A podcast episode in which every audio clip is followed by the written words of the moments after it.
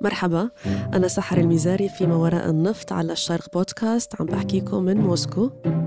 وأنا وائل مهدي أحكيكم من الرياض. أهلا وسهلا مرحبا. في كيفك بودكاست ما وراء النفط. سحر تفضل يا سحر. كيف موسكو اليوم؟ آه موسكو اليوم باردة.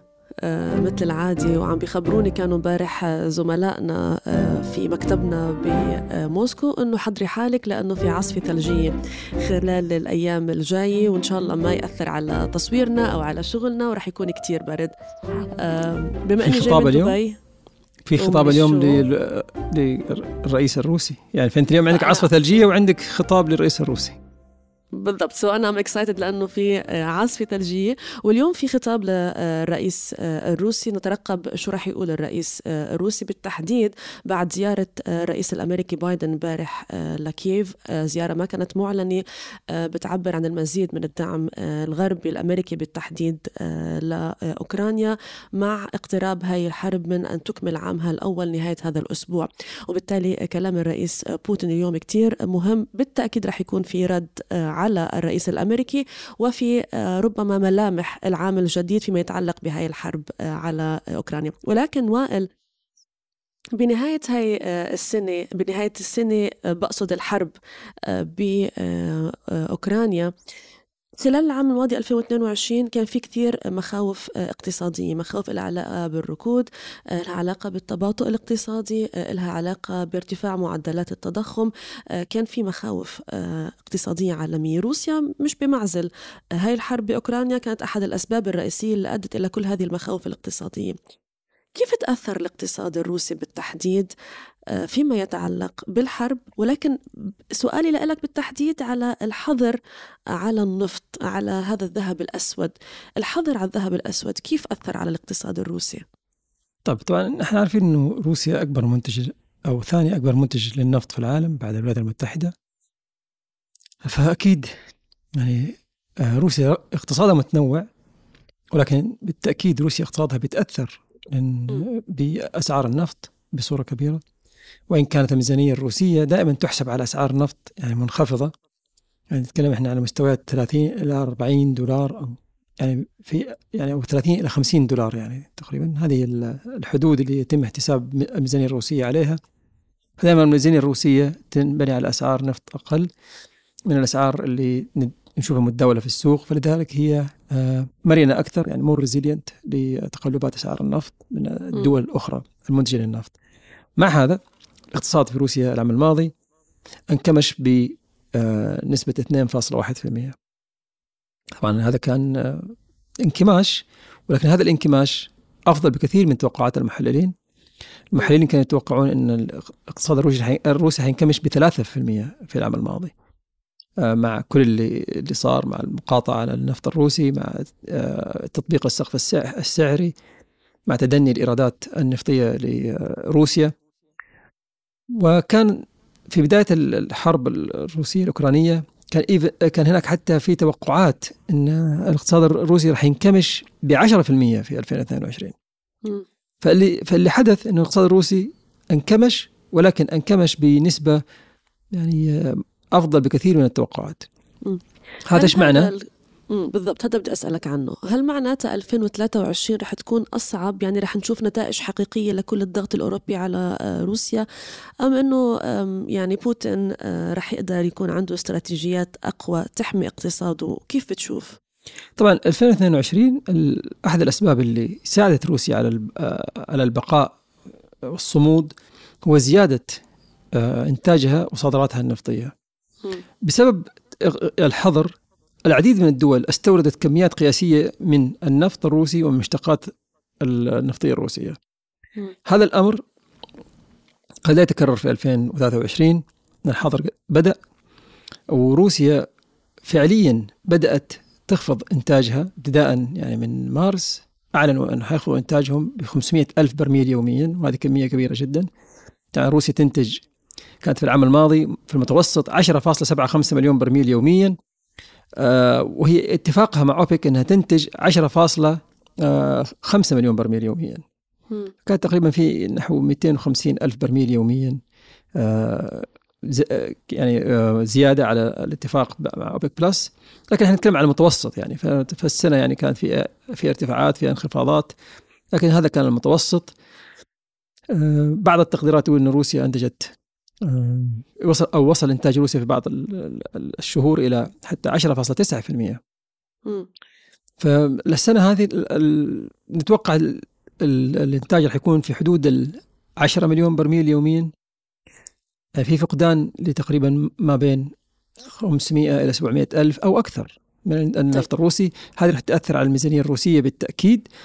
آه الشيء الآخر هو آه في آه الضغط من باقي دول الاتحاد الأوروبي ومجموعة السبع لفرض يعني المزيد من العقوبات المتشددة على روسيا.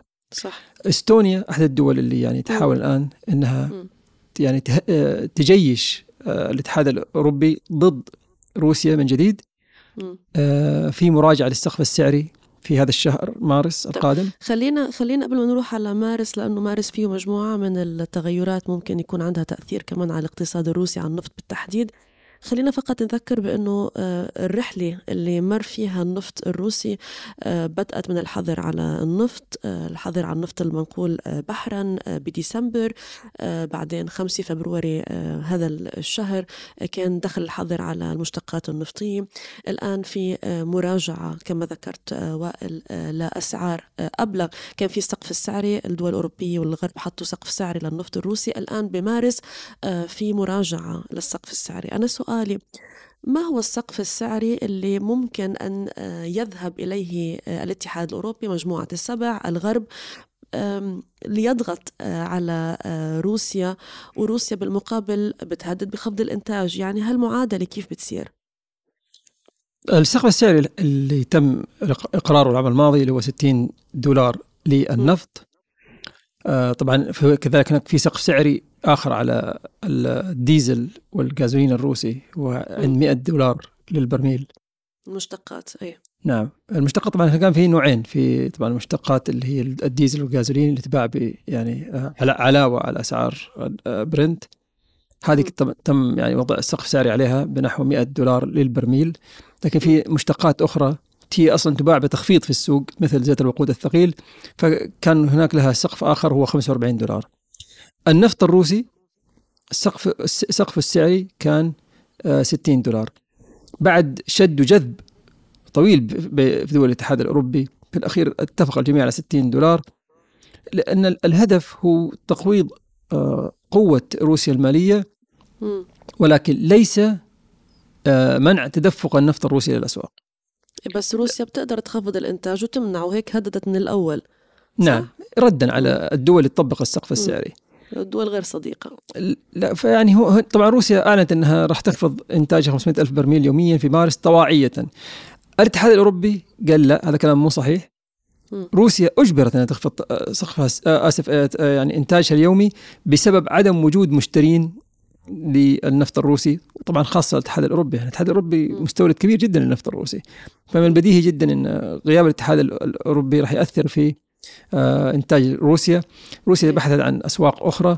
طبعا نتكلم على الصين على الهند. استوردوا كميات كبيرة جدا من النفط الروسي في العام الماضي طبعا هذا موضوع مهم نحكي عنه ربما بحلقات تانية. ولكن قبل ما نختم هالبودكاست آه وائل آه لازم نذكر كمان إنه الاتحاد الأوروبي صحيح إنه هو متفق على الضغط على روسيا متفق على آه تقويض قدرة روسيا على الأرض الأوكرانية عبر هذه العقوبات المستمرة. ننتظر آه، حزمه عاشرة من العقوبات.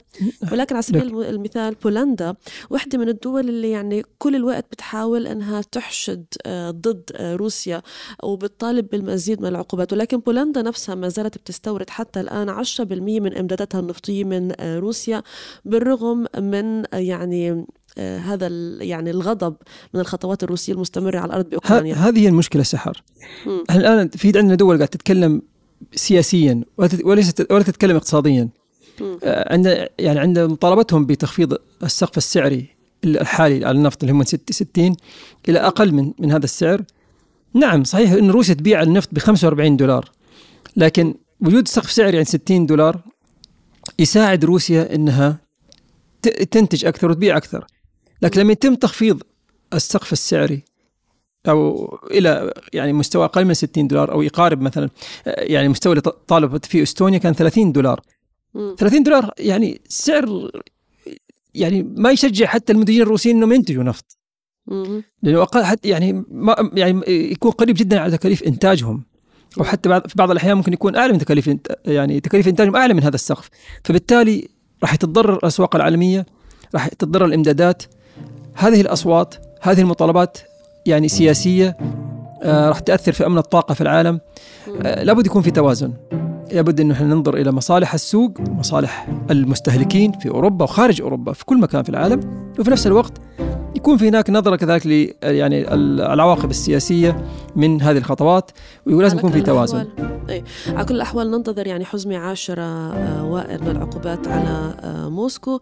آه، جزء منها ما زال الحديث عن قطاع الطاقة عن النفط وعن الغاز. ننتظر كيف رح يكون شكل مزيد من العقوبات على موسكو. وصلنا لنهاية بودكاست اليوم. بشكركم أنا سحر الميزاري وأنا وائل مهدي. نشوفكم في الحلقة القادمة إن شاء الله. bye bye.